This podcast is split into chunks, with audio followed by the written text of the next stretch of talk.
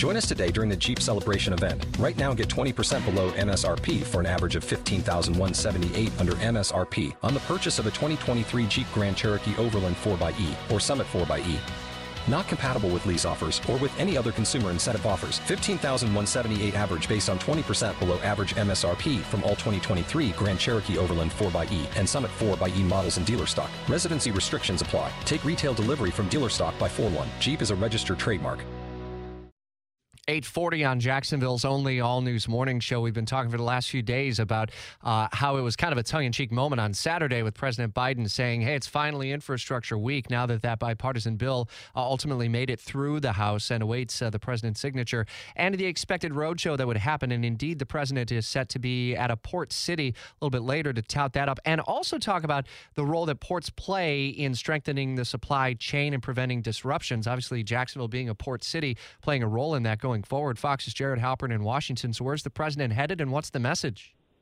Uh, not far from Washington, just up I 95 to the port of Baltimore, um, where he will talk about the $17 billion uh, in port funding included in that bipartisan infrastructure bill. Also, he's going to talk a lot about sort of what's been done uh, at Baltimore over the last uh, many years. The, the, the port of Baltimore has been mostly uh, able to avoid some of those bottlenecks that we've seen, particularly in the West Coast, uh, because of private uh, public partnerships that have uh, gone on, uh, deepening the channel, uh, expanding sort of their ability to bring in cargo. A lot of cars come in through through Baltimore's port.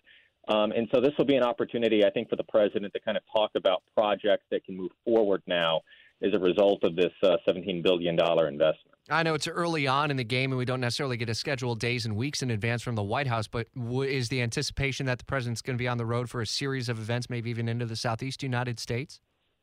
You know, I don't know where. We do get the sense uh, yesterday uh, at the White House press briefing, we, we heard that he is going to be uh, going on the road, not just him, but expect to see cabinet secretaries. Uh, they had the Commerce Secretary, Gina Raimondo, uh, in the briefing room yesterday to talk about the broadband expansion. We've obviously seen uh, Transportation Secretary Pete Buttigieg as well. So, yeah, I would expect to see not just President Biden, but key members of his infrastructure team as they sort of go around and then – uh, try and explain to, to, to, constituents here what it is that's going to happen over the next uh, several months. And as we heard actually from the Commerce Secretary yesterday, some of these projects are going to take a while, maybe well into next year before people start seeing some groundbreakings. Uh, but you know that's a long way, I think, for some folks, which is why you're going to see events like today, sort of highlighting what's already been done and what can be done, uh, sort of in a shorter time frame. Indeed, very similar to what we heard yesterday from Democratic Representative Al Lawson. That projects around, say, I-10 and I-95 and others that FDOT have spotlighted, likely to be funded well into the future. Fox's Jared Halpern in Washington.